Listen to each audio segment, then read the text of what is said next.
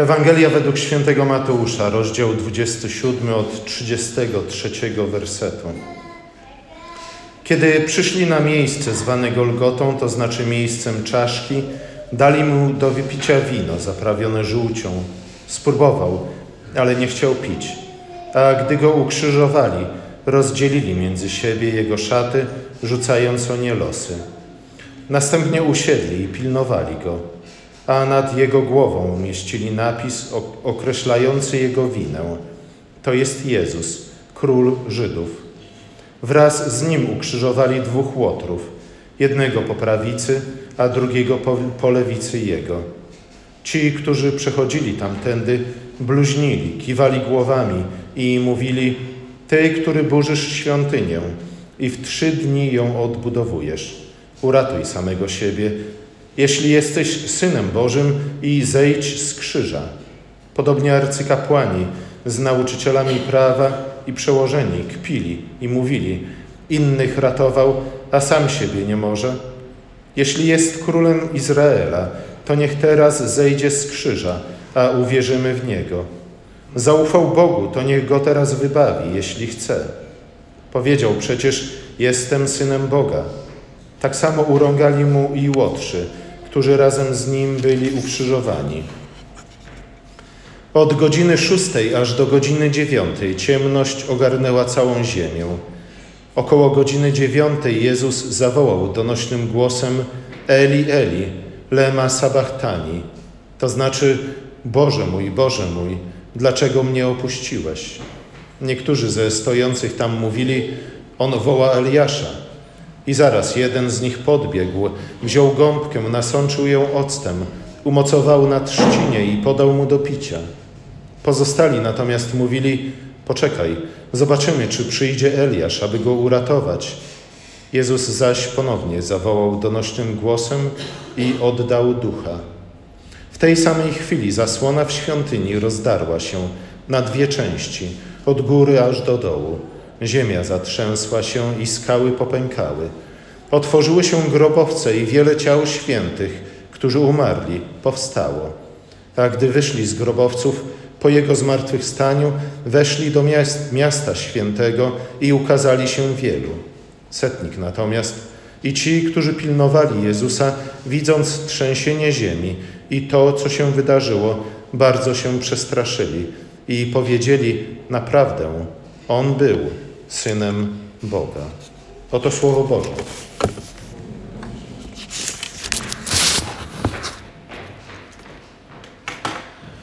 Na początku ziemia była pusta i bezkształtna, pogrążona cała w ciemności, a Duch Święty unosił się nad wodami.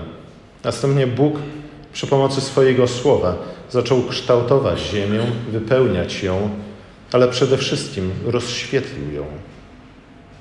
Dzieło stworzenia świata rozpoczyna się w ciemności i zdąża ku światłości.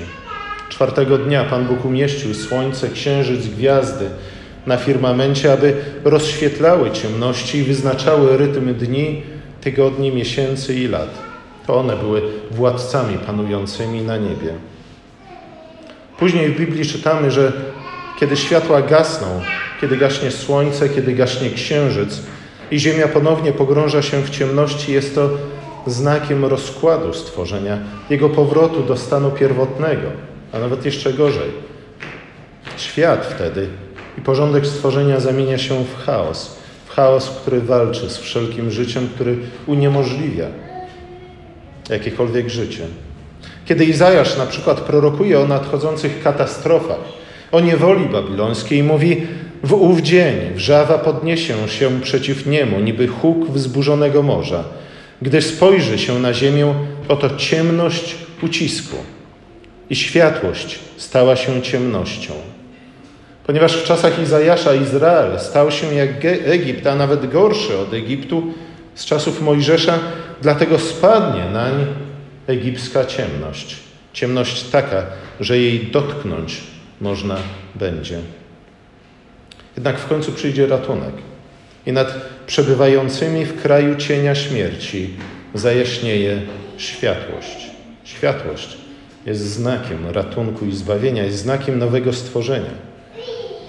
Ostateczną ciemnością w życiu człowieka jest oczywiście śmierć. Śmierć, która rzuca swój cień na całe ludzkie życie. Żyjemy ku śmierci. Kochelet, kiedy mówi o śmierci, posługuje się obrazem właśnie zaćmionego słońca i zaćmionego księżyca.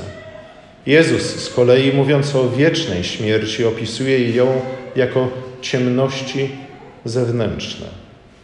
A zatem nie powinniśmy, nie powinniśmy być zdziwieni, że kiedy Jezus umierał, to choć był dzień, sam środek dnia, ciemność spowiła ziemię. Dzień wyglądał jak noc, ponieważ dokładnie z tym mamy do czynienia w dniu śmierci Chrystusa. Całe stworzenie rozpada się w swoich posadach. Wraca do pierwotnego stanu. Czas się zatrzymał. Rozkład stworzenia postępuje i to bardzo szybko. I w tej właśnie ciemności, która spowiła ziemię, rozbrzmiał głos i słowa. A zatem mamy do czynienia nie tylko do, z powrotem stworzenia do pierwotnego stanu, ale mamy też do czynienia z powrotem do opisu stworzenia świata. Ponieważ tak jak wtedy, przy stworzeniu świata, w ciemnościach, nad ziemią, która była nieuporządkowana, była pozbawiona wszelkiej formy i kształtu, zabrzmiał głos, niech stanie się światłość, tak i w tych ciemnościach, z krzyża, na wzgórzu Golgoty, zabrzmiał głos. Pierwszymi słowami Boga, jakie znajdujemy w Piśmie Świętym, są właśnie te słowa: Niech stanie się światłość. To jest początek stworzenia i stała się światłość. Na Golgocie jednak zabrzmiały inne słowa. Nie były to słowa mocarnego Boga, który mówi i oto staje się, który wypowiada i rzeczy, których nie ma, zaczynają istnieć, pojawiają się. Nie są to słowa wypowiedziane, można by powiedzieć, lekko, ze względu na to, że nic im się nie sprzeciwia, a wszystko przyjmuje dokładnie taką formę, jaką nadaje je temu słowo Boga. Nie. Były to inne słowa. Zabrzmiały również w ciemności, ale był to krzyk umęczonego człowieka, człowieka w agonii, człowieka, który walczy na życie i śmierć, a tak naprawdę wie, że czeka go śmierć. Był to krzyk człowieka zdradzonego przez przyjaciół. Był to krzyk człowieka otoczonego bestiami rządnymi jego krwi, którego ręce i nogi przybito do krzyża i wystawiono na pośmiewisko, którego szaty dzielono jak łup wojenny. Z mroków Golgoty doszedł nas krzyk, ale był to krzyk rozpaczy, który jednak nie rozgonił natychmiast ciemności i nie przyniósł światłości. Był raczej wyrazem wszechogarniającego mroku. Mroku, który był tak intensywny jak ciemności egipskie, których można było dotknąć ręką. Był to krzyk przypominający krzyk Egipcjan w pierwszym dniu Paschy, kiedy przeszedł przez Egipt anioł śmierci i odebrał im wszystkich pierworodnych. Bo rzeczywiście tego dnia, który stał się nocą, umarł pierworodny Izraela. Izraela, który stał się jak Egipt. W tym krzyku usłyszeliśmy te słowa. Eli, Eli, lama sabachthani. Co znaczy Boże mój, Boże mój, dlaczegoś mnie opuścił? Są to słowa, które pochodzą z psalmu, który przed chwilą śpiewaliśmy, z psalmu 22. Ale Mateusz cytuje te słowa nie w Grece, w której napisał swoją Ewangelię, ale w języku aramejskim. A czyni to po to, abyśmy lepiej zrozumieli, co stało się potem. Żydzi, którzy stali pod krzyżem Jezusa i słyszeli ten jego krzyk, znów zaczęli kpić i drwić z Jezusa konającego na krzyżu. Nie rozpoznali w nich słów psalmu.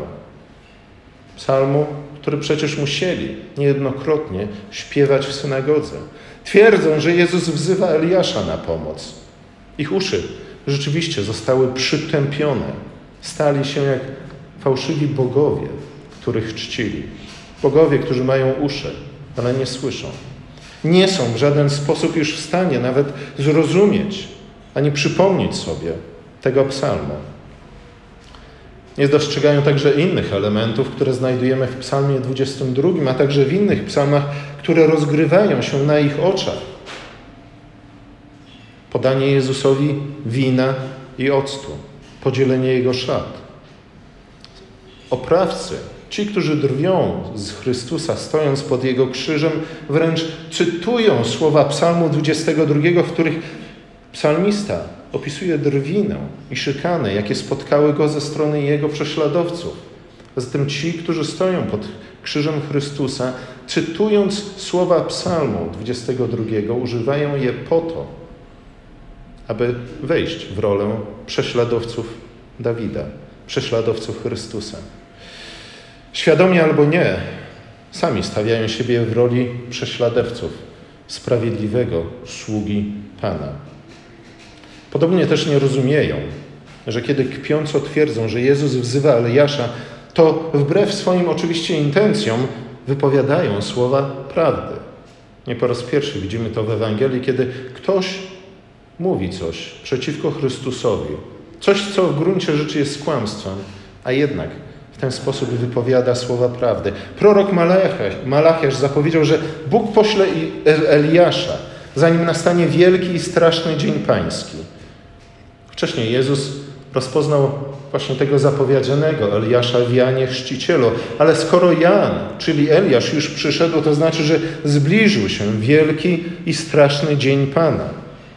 I właśnie o ten wielki i straszny dzień Pana Chrystus woła na krzyżu, mówiąc Eli, Eli, lama sabachthani. Woła, aby bóle porodowe rzeczywiście w końcu zrodziły Królestwo Boże żeby nie okazało się, że to wszystko poszło na marne. I tak też się dzieje, niemalże natychmiast. Prorok Joel zapowiada, że Bóg wyleje swojego ducha na wszelkie ciało, właśnie w czasach ostatecznych. Jezus na krzyżu, tuż przed swoją śmiercią, ponownie zawołał donośnym głosem i oddał ducha. Musielibyśmy czytać ten tekst w oryginale, żeby w pełni i natychmiast zrozumieć, o czym tu jest mowa, albo co też ewangelista nam sugeruje. Zwykle w ten sposób opisujemy oczywiście śmierć, oddać ostatnie tchnienie. Ale ewangelista chce, żebyśmy zobaczyli coś jeszcze w tym obrazie. Kiedy Eliasz odchodził do nieba, dał Elizeuszowi, czy też pozostawił Elizeuszowi podwójną porcję swojego ducha. Ezechiel z kolei, opisując czasy przyszłe, mówi o rzece, która wypłynie ze świątyni i która nawodni ziemię martwe. Kiedy Chrystus umiera, to nie tylko ktoś bierze, włócznie przebija jego bok, z której wypływa woda pomieszanej z jego krwią, ale także zasłona w świątyni zostaje rozdarta. Zasłona, która oddzielała nas od tronu Bożej chwały. A ten tron był właśnie źródłem wody życia. Izajasz prorokował, że w dniu sądu w bryły rozleci się ziemia, a kawałki w kawałki rozpadnie się ziemia. Zatrzęsie się i zachwieje się ziemia. I rzeczywiście o tym czytamy. Kiedy Jezus oddaje swojego ducha, czy też daje swojego ducha światu, powstaje wielkie trzęsienie ziemi. Świat trzęsie się w swoich posadach. Izrael Żył nadzieją na zmartwychwstanie i oto co widzimy? Martwi powstają z grobów i wchodzą do świętego miasta. Już w swojej śmierci Chrystus zwycięża śmierć.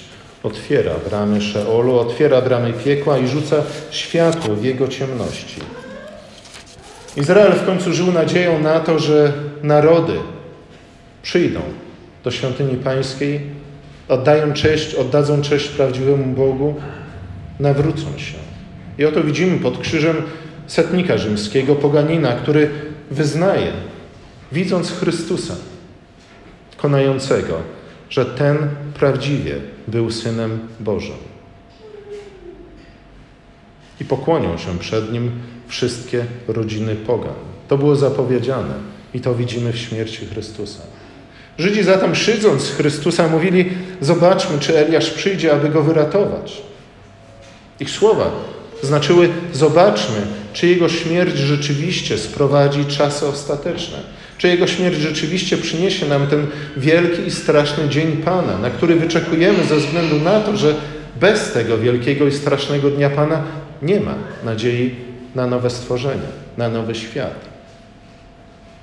Mateusz pokazuje, że rzeczywiście śmierć Chrystusa dokładnie to uczyniła. Sprowadziły czasy ostateczne. One już nastały. Mrok i ciemność przytłoczyły Chrystusa, ale go nie przemogły. Z ciemności dochodzi jego krzyk, który ciemność zamienia w światłość, czy też który zamienia ciemność w światłość. Jezus pokonuje ten mrok, ale czyni to wstępując w najgłębsze ciemności, wstępując do piekieł, jak wyznajemy w apostolskim wyznaniu wiary, w stan zapomnienia przez Boga. Bóg Syn umiera na krzyżu, opuszczony przez Boga Ojca. Nie wiemy, jak to możliwe, ale wiem, że tak się stało. Wiem, że musiało się tak stać, bo bez tego zapomnienia nie byłoby nowego stworzenia. W pełni, całkowicie do końca. Bóg Syn doświadcza stanu oddalenia od Boga, od tego, który jest źródłem wszelkiej dobroci, wszelkiej mądrości, chwały, życia. A czyni to, aby na nowo zaprowadzić pokój i pojednać Stwórca, Stwórcę ze stworzeniem.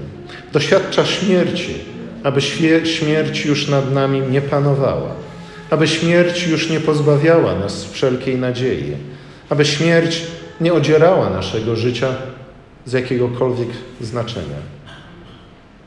Kiedy Bóg tworzył ziemię, wtedy wypowiedział potężne, ale w gruncie rzeczy spokojne słowa. Niech stanie się światłość. Spokojne, bo nikt tym słowom się nie sprzeciwiał. Nie było tak, jak opowiada wiele mitów pogańskich, mówiących o pierwotnym chaosie, z którym Bóg musiał walczyć, aby go przemóc, okiełznać i stworzyć ten świat. Nie, nie w ten sposób. Biblia opisuje stworzenie świata. Kiedy Bóg stworzył świat, powiedział: Niech stanie się światłość. I stała się światłość. Żadnej walki, żadnej wojny. Ale nowe stworzenie nie przebiegło w tak spokojny i harmonijny sposób, żeby świat mógł powstać do nowego życia, żeby świat mógł zostać stworzony na nowo. Potrzebna była agonia krzyża i potrzebny był ten krzyk rozpaczy.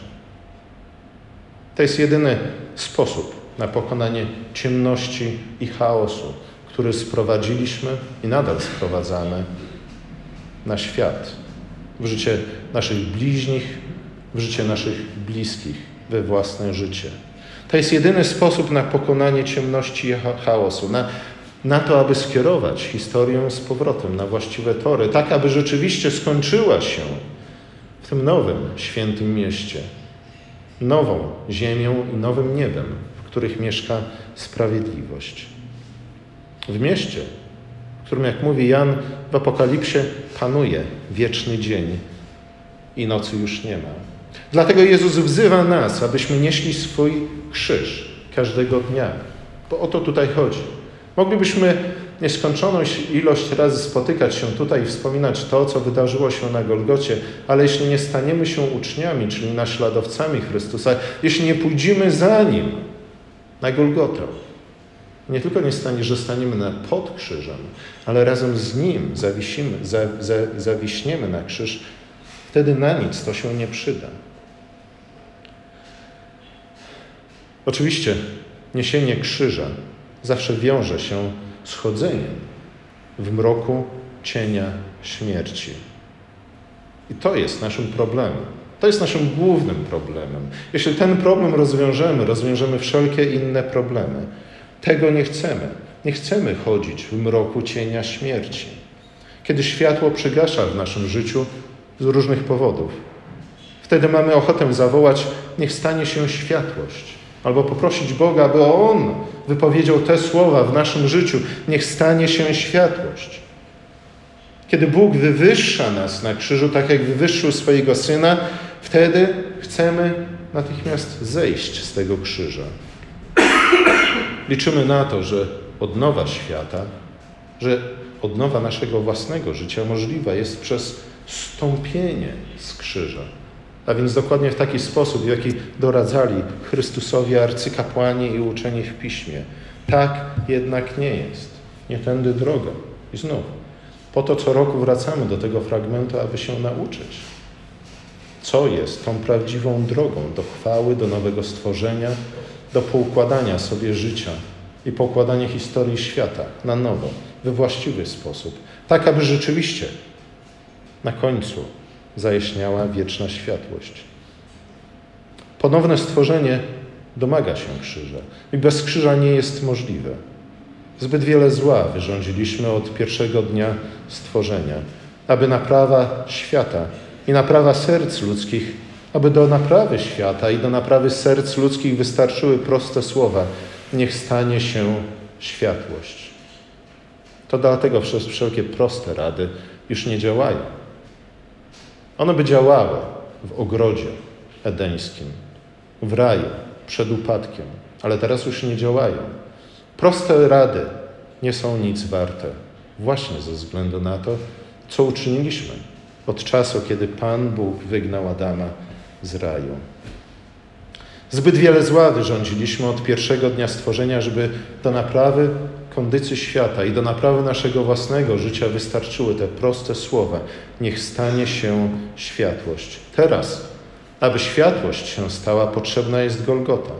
Musimy przejść przez dolinę cienia śmierci, a czasami wręcz doświadczyć stanu zapomnienia przez Boga.